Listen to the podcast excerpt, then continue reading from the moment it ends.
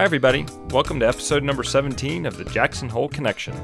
I am Stephan Abrams, your host. Since the beginning of this podcast, I've had the honor to sit down and visit with so many wonderful people. The stories they have shared have been remarkable, and the information I've learned has helped me grow as a person.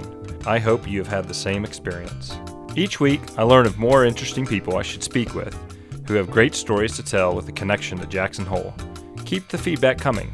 You may always reach me at connect at thejacksonholeconnection.com. My guest today on the Jackson Hole Connection is Judy Singleton. Judy started visiting Jackson Hole as a child on family road trips in the 1950s. Judy came and went from Jackson Hole, but was always drawn back by our beautiful valley. Today, we will learn from Judy if you have a deep passion for something, you can always learn how to do just about anything. Judy will also teach us about trust, asking the right questions, and the importance of relationships. Having Judy as a guest was a humbling educational experience. Please enjoy what we hear from Judy today. But before we begin, I have a quick word from one of our sponsors. Jackson Hole Marketplace, the small market in Jackson Hole with a huge reach. Stop in for hot coffee and homemade breakfast in the morning, awesome lunches in the afternoon, and finish the day with a soft serve ice cream and a six pack of beer. Need catering for breakfast or lunch? They can do it and deliver for free. Want to know more? Visit jhmarketplace.com. Judy, thank you for being here at the Jackson Hole Connection. It is exciting and thrilling and, and pleasure to have you here today. Thank you so much for having me. Indeed. Well, on this snowy day, let's get into how did you land here in Jackson Hole? Well, when I was a child, we used to always go to visit our relatives and take road trips. And I grew up in Los Angeles, and my parents' family were all in Iowa. So we did lots of national park visits as kids. So we would drive back, visit all the relatives, and always come back through Yellowstone on our way home. So we started coming here in the 50s. Then we had a neighbor who lived next door to us who was in the film and TV business who did a television show called The Monroes. And that was probably in the early 60s. And so we came up here several summers and watched them film the TV show. So, the Monroes. The Monroes. It was about a family that moved out here from the Dust Bowl in Kansas in a covered wagon. And when they crossed the Snake River, the parents drowned. And it was about five children that raised themselves here in Jackson. No kidding. And Barbara Hershey was the star of the show. They had two Great Pyrenees dogs, and everybody stayed at the Virginian Motel. Okay. And this was a time when the Virginian Motel was absolutely the edge of town. There was nothing past it. Well, being raised in LA, I was born in LA. And that's not lower Alabama. That is Los Angeles. Los Angeles. Yes. My parents moved to Los Angeles in the late 60s, early 70s after they were married. And my brother and I were both born there. Whereabouts? Um, Tarzana County Hospital is where we were both born. Well, I grew up in Northridge, and near the earthquake. I know where none of that is because I was about nine months old when we moved from Los Angeles to Brookhaven, Mississippi, the metropolis of Mississippi. yes. That's incredible. So you started coming out here as a child, and what brought you back here as an adult? Well, my sister, when she was going to the University of California in Santa Barbara, took a summer job working for the Yellowstone Park Company, and she was a waitress at Canyon for four summers, and she met her husband of now 45 years there. They married, They've had three children and been very happy. And she encouraged me when I was a freshman in college to do the same thing. So I wrote to the park company and I filled out an application, and they hired me as a waitress to um, serve tables at the Snow Lodge, which at that time, this was 1971, it was a double wide trailer. No kidding. And we stayed in kind of, they were like dorm rooms that had kind of rickety old bunk beds upstairs, and we had one common bath for all the employees down the hall. It was like being at summer camp, and it was so much fun. And I've heard a love story like that with your sister but I've heard so many other love stories where people have come out to work in Grand Teton or Yellowstone National Park and they met their mate, the person exactly. they fell in love with. I mean, you make the dearest, longest term friends from a situation like this because you're far removed from everything in your normal life. You're making terrible wages, the food is terrible, but the fun factor or the fun quotient is so huge. And your sense of adventure, you do things that you would never do at home. So, do you recall some fun stories of things that you experienced during that time when you were out here then? Oh, yeah. We had a pie fight in the restaurant one morning before we opened at about 5 a.m. And we went in there, and there were all these cream pies. And somebody got a wild hair and threw one of them. And before you knew it, the whole kitchen had been trashed. and we had to have the whole thing cleaned up in no time to open for breakfast at 7 a.m. And there were a lot of parties, a lot of you know fun that was had after work. We worked long hours, but then we would drive up to the hot pots and go swimming at midnight, and we would take big coolers from from the kitchens and we'd fill them up with like crazy, you know, crazy kinds of alcohol that we'd go to the Hamilton stores and buy and make Harvey Wallbangers, and we'd make like five gallons of them. There'd be 40 or 50 people would show up at these campsites. And we'd just have these amazing parties, or we'd drive over to the lake and we'd charter a boat and take it out for the evening. I mean, people back then, we hitchhiked everywhere because nobody had cars. So when you flew in here, you came to West Yellowstone, and the park bus would pick you up, take you up to Gardiner, and get you processed. Then they would turn around and drive you back and drop you off at your dormitory. And here you were, where you knew no one. You'd have your trunk that you'd bring all your clothes in for the summer, and Mhm. you were going to be there for two and a half, three months. You know, we all signed contracts saying how long we would stay before we had to be back at school. And then on our days off, we would just adventure. We would go out on the street and just stick our thumb out and hitchhike everywhere in the park. And it was safe to th- stick your thumb it out. It was safe. I mean, nobody nobody got hurt. There was no problems. It was one day we even took our backpacks and we hitchhiked over to West Yellowstone. Frontier Airlines was running a special for 10 bucks. See the deer and the antelope play. You could take a Convair airplane, which is what they were flying, from West Yellowstone to Jackson for 10 bucks round trip. No kidding. So we'd fly over here, then we'd hitchhike out to the Gros Ventre campground, set up our camp, and then spend the weekend there. That's spectacular. It really was. And they flew very low over the mountains so you could really see everything. And the flight attendants at that time all had these hilarious uniforms that were like big pinafores with ruffles on them. and these were propeller airplanes. I mean, it was it was really funny. And and the airport was like a little house on the runway. Uh huh. There there was not much there at that time. That's spectacular. It's a little different now, A Little different now. but the mountains are still there. that part hasn't changed at all. We still have the mountains. What an adventure to 1971 to say I'm following my what my sister said to do, and I'm going to go work in Yellowstone National Park. You can hitchhike and thumb around the park or the region to go visit other things. Do you stay in touch with some of the people that you met? I do. My roommate um, went to the University of Washington. I was in her wedding. She has three children and she lives on Vashon Island. And I saw her this summer when I was up there at my niece's wedding. Oh, spectacular! Yeah, Those are great relationships to great have. relationships. Just wonderful, wonderful friends. You know, and everybody trusted one another. So I had a boss um, who was the manager of the Snow Lodge, and he had a motorcycle. So a lot of times, if we ended up with the same day off, we'd go off on his motorcycle and go on some adventure. I remember we took his motorcycle and came down to Grand Teton and went to the village and we rode the tram. And he brought a box lunch. And I was a child who grew up and hated vegetables, just hated vegetables. And he put a tomato in my lunchbox instead of an apple. He said, You're going to learn how to eat a tomato and it's going to taste good.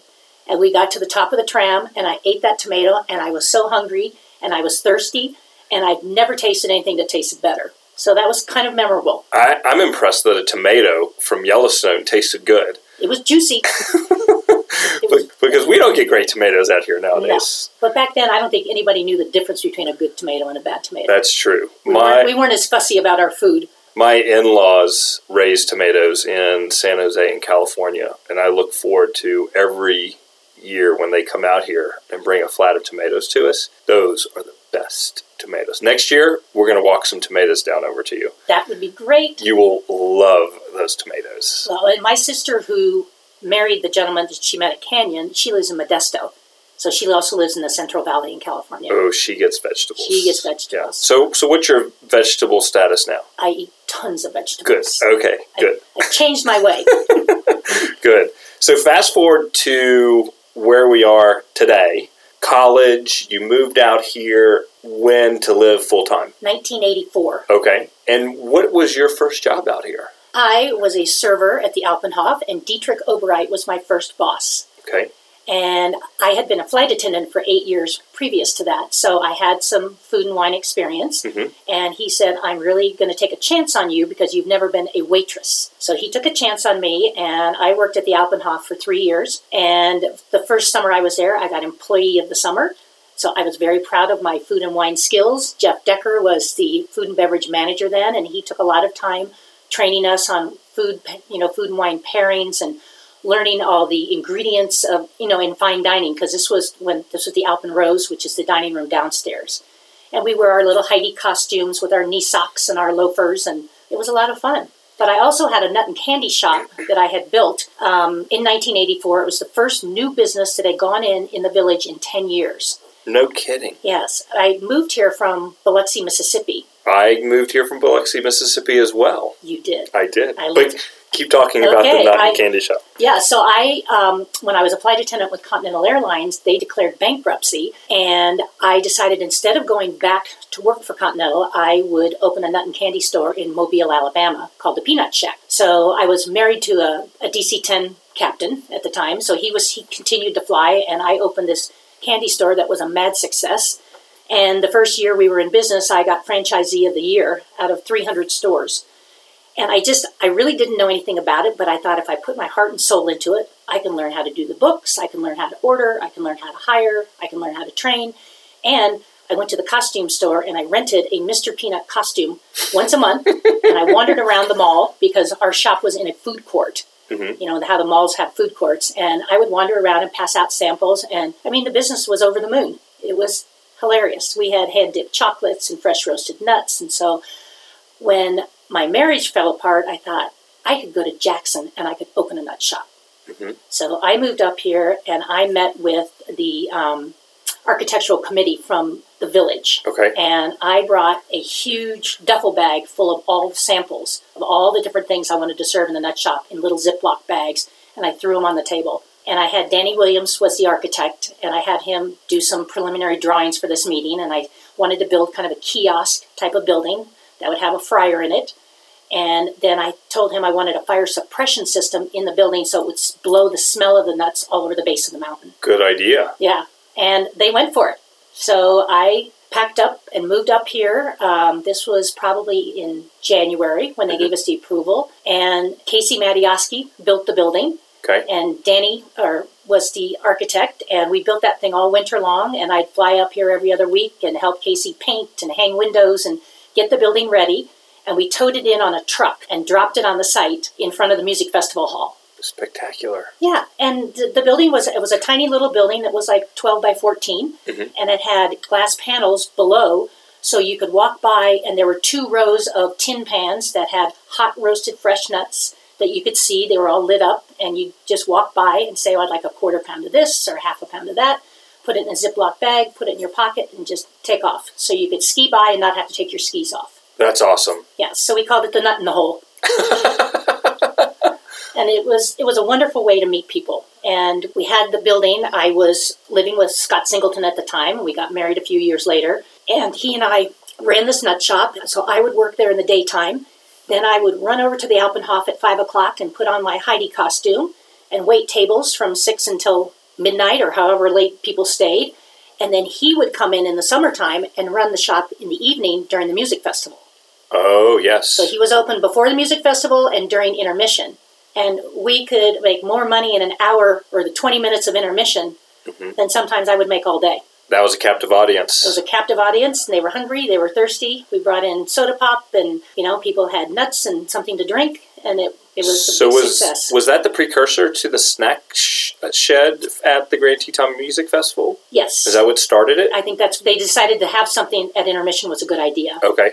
So we did the building and we did the business with a handshake from Paul McCollister. We didn't have a lease, we didn't have a contract. And after three years, Paul came to me and he said, We can't do this anymore. He said, You've ruined my business at Nick Wilson's Cafe. he said, People aren't going in there for lunch, they're stopping here because they don't have to stop. hmm So he kind of took away my right to do business and he bought the building from me.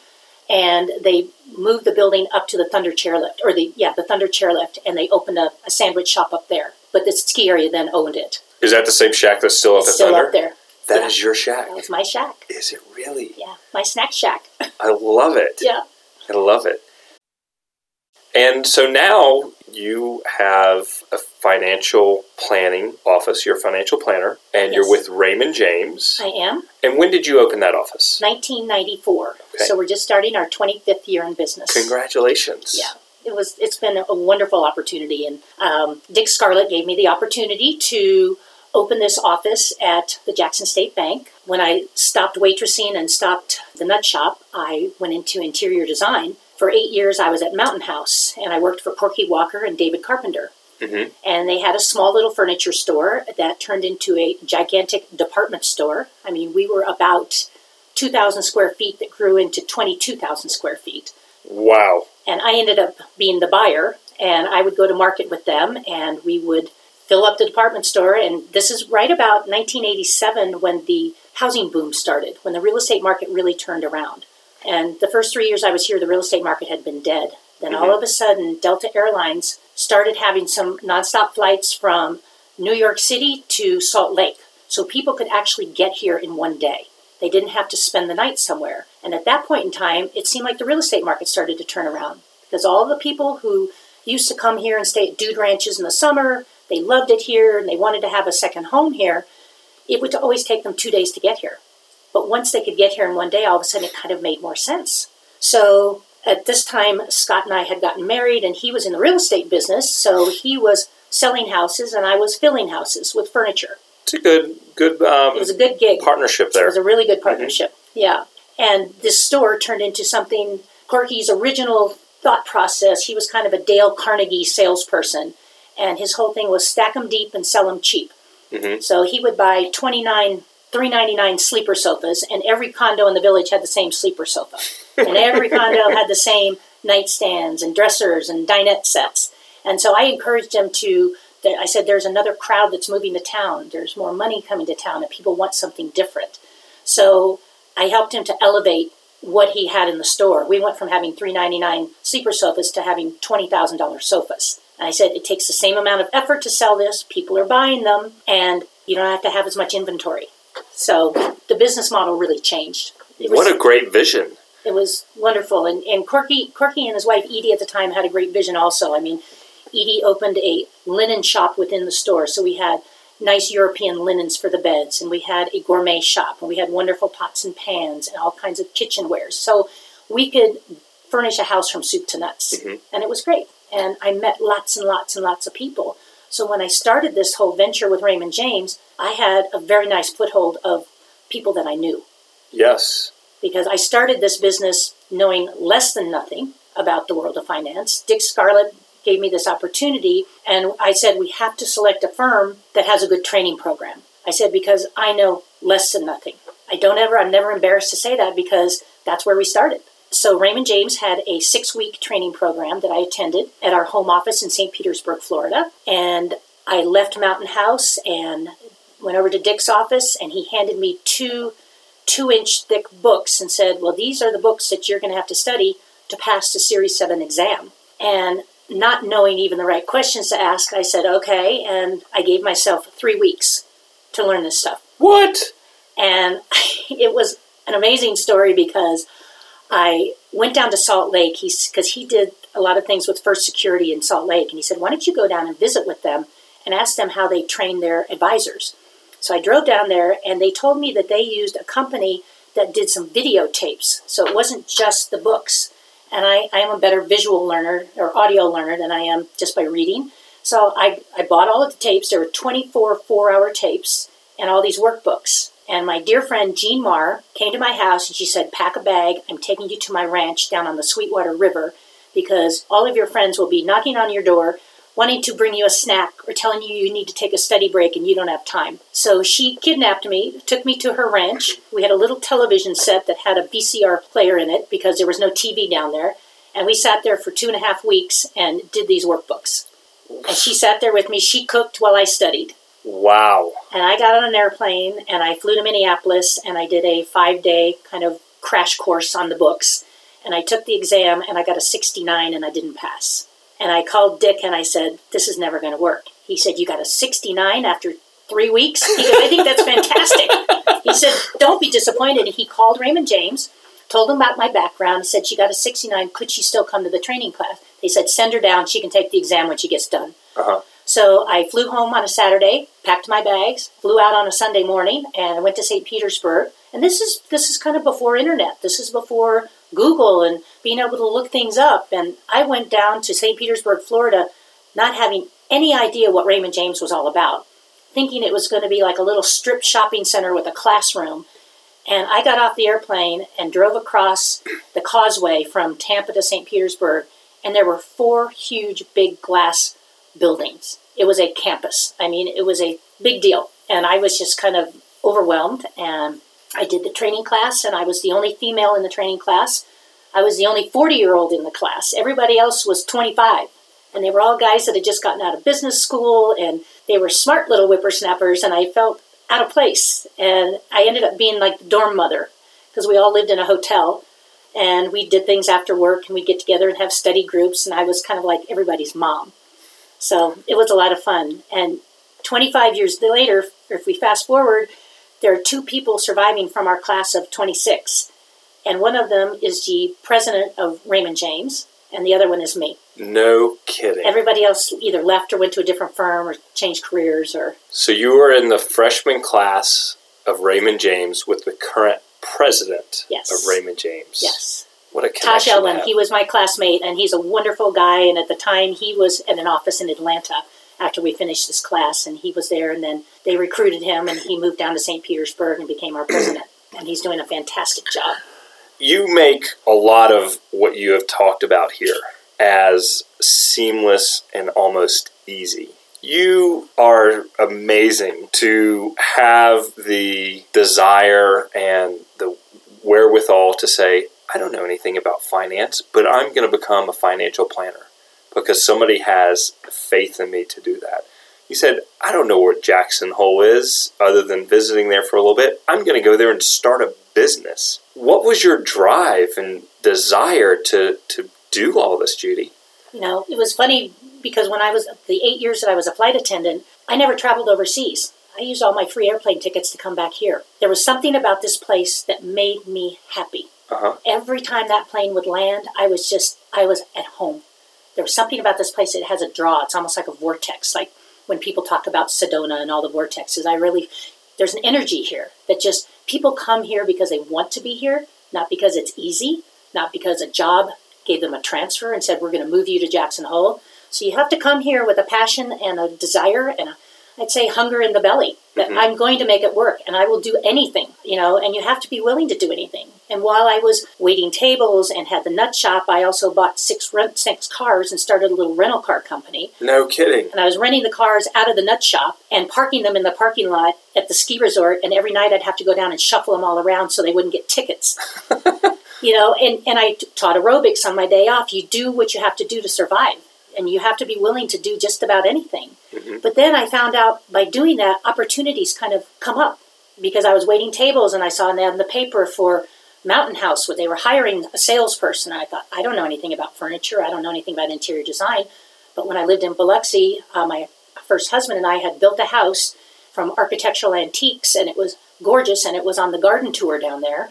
I thought, I can figure this out. I know what I like. And if I just translate that into something that, you know, and if you're passionate about it, you can learn about it. So you kind of learn that business. And then when I went into the finance business, I thought, what would make me do that? Well, I was, I've been married twice and was financially unsuccessful twice. I filed bankruptcy after my first marriage. And the second time, I pretty much lost everything again. And I thought, I know how to make money. I need to figure out how to keep it. So that's why this was so intriguing to me because I thought if I could share with other women or other people how to better manage your resources, because I was making a very good living, but I just kind of kept giving it away. I thought this could be a really good fit for me. So maybe there's a message I have to share with other people. And the other part is it's communication skills. You have a story to tell. Everybody said, How can you go from being interior designer to financial planner? I said, It's a very similar business. Somebody comes into your office, they want to build a house. What are you going to use it for? Who's going to come and visit?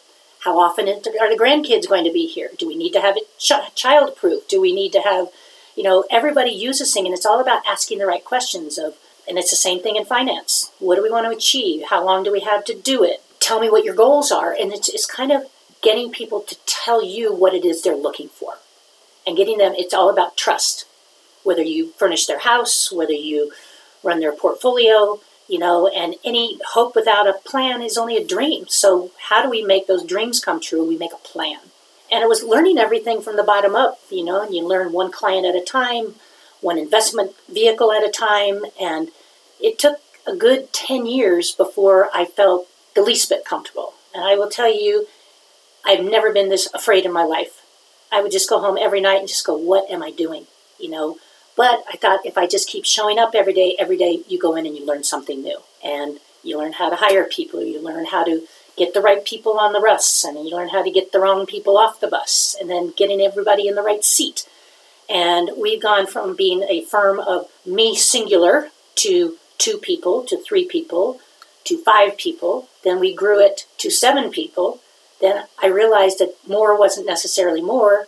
And then we trimmed back, and now we only have five people in the office, and we've got the dream team. Everybody works for the greater good. Everybody knows every client's story and what they need and what's important to them. We want to know where everybody's kids go to summer camp. We want to know who's going off to college, and we want to stay in touch with those kids. And it's getting to know the family, and it's all about a relationship. I think the other magical thing was when Dick had this vision to open this financial services office in a bank, that had never been done here before. And when we joined Raymond James, I was one of 35 offices around the country that was with Raymond James in a bank providing this kind of service. Now we have over 900 offices. So I, I feel very blessed in the sense my timing was great. I got to grow up with Raymond James. So when I started with Raymond James, we were a pretty small firm. And when I would go to the home office, I'd stay at my boss's house. I didn't stay in a hotel. So you get to know all the inner workings of how the firm works, and they have been very good to me. So I kind of feel like they're my family. And they've been a tremendous resource. You know, I am basically their client, so they want to take good care of me so that we can take good care of our clients. And so many wonderful just, nuggets about uh, life and growing and how to overcome any obstacle. You have experienced yeah. so much. Thank you for sharing all that, Judy. You're welcome. I think you have to not be afraid to take a risk. Yes. You know, jump off the high dive and hold your breath. You didn't know. You did not have the training, like you said, to be an interior designer, to sell furniture, but you did it. You said, I, I can learn that. And to be the financial planner every day, learn something new. Yeah, and we work with over 800 families in the valley now. All right. And you know, it's it's been a wonderful adventure, and and also you know when the when the bank was sold to Wells Fargo, and I chose to go independent to start my own firm, and you know I kind of did what Dick did when he left Cherry Creek Bank, and he wanted to come here and have his own bank, and I had the luxury of being able to do that and it's been wonderful and I and I can't say it's been easy, but every time you have a success, I think the success means a lot more. Yes, it know, does. There's a lot of value there. And there's a lot of hard work that, mm-hmm. and effort and yeah. sacrifices that goes into success. And you can still invest a lot of hard work and time and still fail. Like you went through bankruptcy twice, mm-hmm. and it's not as though that you uh, were not working hard it was just the circumstances. You did not have all the right tools to ensure that, like you said, that you could hold on to your money. That exactly. it was not all being given away. And uh, now that you have those tools. Yeah, I do have those tools. And I think one other thing is kind of timing, I think, can play into this. When I started in this business was 1994. And if you think about the, the tech, the tech business kind of had a huge zoom up until 2000. Then we had the tech wreck then when I left and opened J. Singleton Financial, it was right in the middle of the financial crisis in 2008. That's right. So we started right at the bottom of the barrel. And I told my team, I said, if we can make it through this, we can make it through anything. Mm-hmm. And you show up every day and you have to you have to say the glass is half full. And you have to have, you know, an idea to share with your clients and you have to be there to hold their hands because, you know, we ate a lot more peanut butter and jelly and a lot less filet mignon during those lean years. But everybody made it through and nobody died from it. It's just, it was a circumstance that we were dealt, and you face adversity and you just say, we will, you know, we're going to survive. And, yes. And it was a scary time, but, you know, now in the rearview mirror, here we are going through volatility again in the markets. And, you know, but we know we can make it through. We just have to have a plan.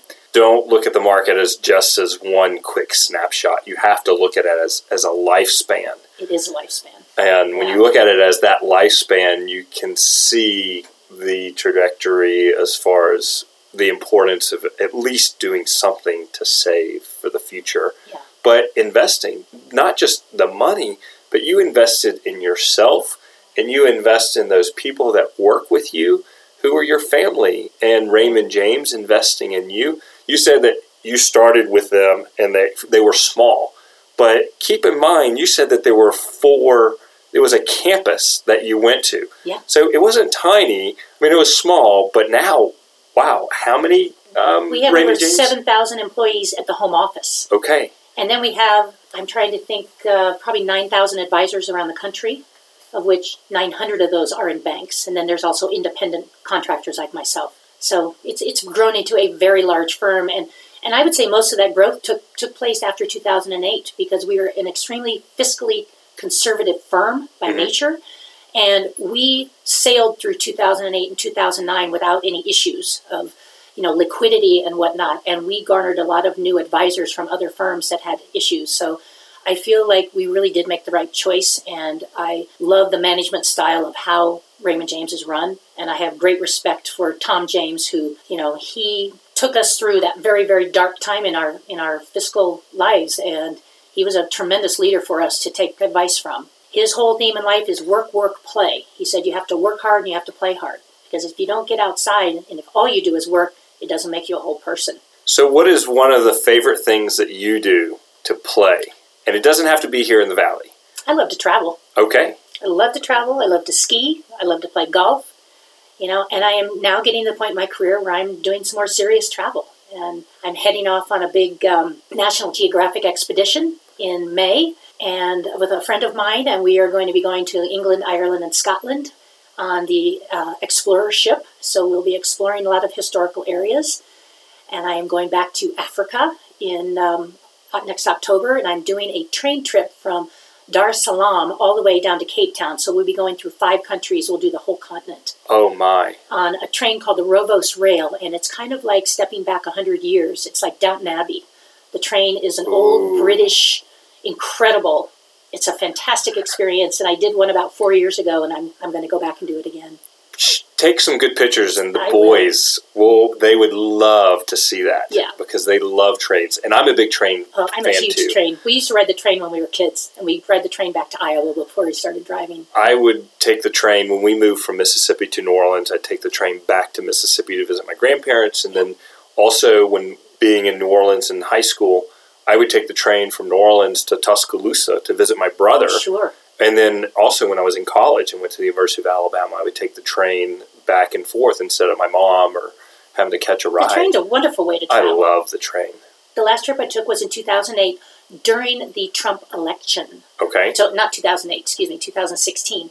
And I was on the train when the presidential election happened, and there were only six Americans on the train, and everybody else was from Australia or Europe.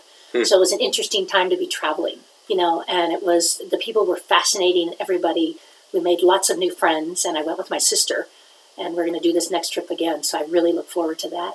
Oh, I love it. Yeah. I love last it. summer, I took um, I took a trip to Canada with my two sisters. and We went helicopter hiking in the Bugaboos, and we took this helicopter trip. Where are the bugaboos? Tell everybody. It is between um, Banff and Lake Louise, Okay. and you fly into Calgary.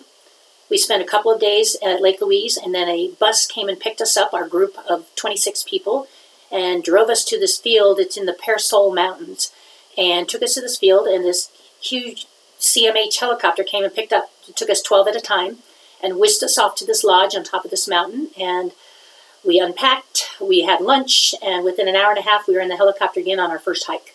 So every morning, the helicopter would pick us up, take us to some destination. We'd be out for eight or nine hours, come back to the lodge, have a wonderful dinner. It was it was incredible. I, I love it. Judy, you have inspired me today. I'm sure you you have inspired some of the listeners as well. And thank you for sharing all these mm-hmm. fantastic stories.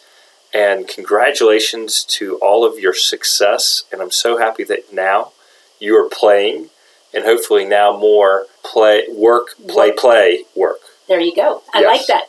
that. That'll be my, ne- my next goal. So, if the listeners would like to reach out to you, do you have an email address for your work that people could use to contact you? I do. It's um, judith.singleton at raymondjames.com. Fantastic. This is spectacular. And so people know the liquor store we use, Raymond James, but at the same time, we're neighbors. We live right down the street, and it's always so nice to see you out in the front yard when we're walking with the boys, do, learning how to ride bikes or walking with the dog. And I think that's what's special about this community. And thank you for making the community what it is because people like you have made Jackson Hole what it is today. And I really appreciate that for myself and my family. Well, we're happy to do it, and I think the world is all about pay it forward. You know, if you do something for someone else, do it with no expectation, and you never know what's going to come back. And just always, you know, this is an amazing community. We have people are all here because they want to. It's generous beyond belief, and the nonprofit world that we have that you know we all get involved in. We all pick our favorite charities, and it's just it's really an incredible place to live. And I, I think I live on the best street in this town. I love it. We have great neighbors. Yes, indeed. Thank you, Stephan. Thank you, Judy. And well said. Pay it forward. Get out there and get involved in an organization that can make your community much better. Whether it's here in Jackson, Atlanta, Georgia, Biloxi, Mississippi, Mobile, Alabama, or Los Angeles, California, get out there and get involved. And Judy, thank you for your wisdom today and look forward to seeing you around. Thank you. It's been a pleasure. Yes, indeed. Is it okay to pair beer with beef Wellington? Does Merlot go with Red Bull? Not sure how to make the perfect bourbon and Coke? Well, the team at the liquor store of Jackson Hole can answer all of these questions plus more. Stop in at 115 Buffalo Way, Jackson, Wyoming, or visit us at tlsofjh.com to experience service that will knock your socks off. The liquor store has been serving the Jackson Hole Valley for over 35 years. Thank you, everyone, for tuning in today to the Jackson Hole Connection. I hope you have enjoyed listening and can take away a little nugget about life. I'm always looking for fun guests who have a connection to Jackson Hole. Know of someone who would be great to be on the show? Please send me an email to connect at thejacksonholeconnection.com. Please subscribe, rate, and review the Jackson Hole Connection on iTunes, Stitcher, or wherever you receive your podcasts. A special shout out to my friend Luke Taylor for producing and providing the tunes for this podcast. Luke, you helped bring it all together. Y'all come back again, you hear?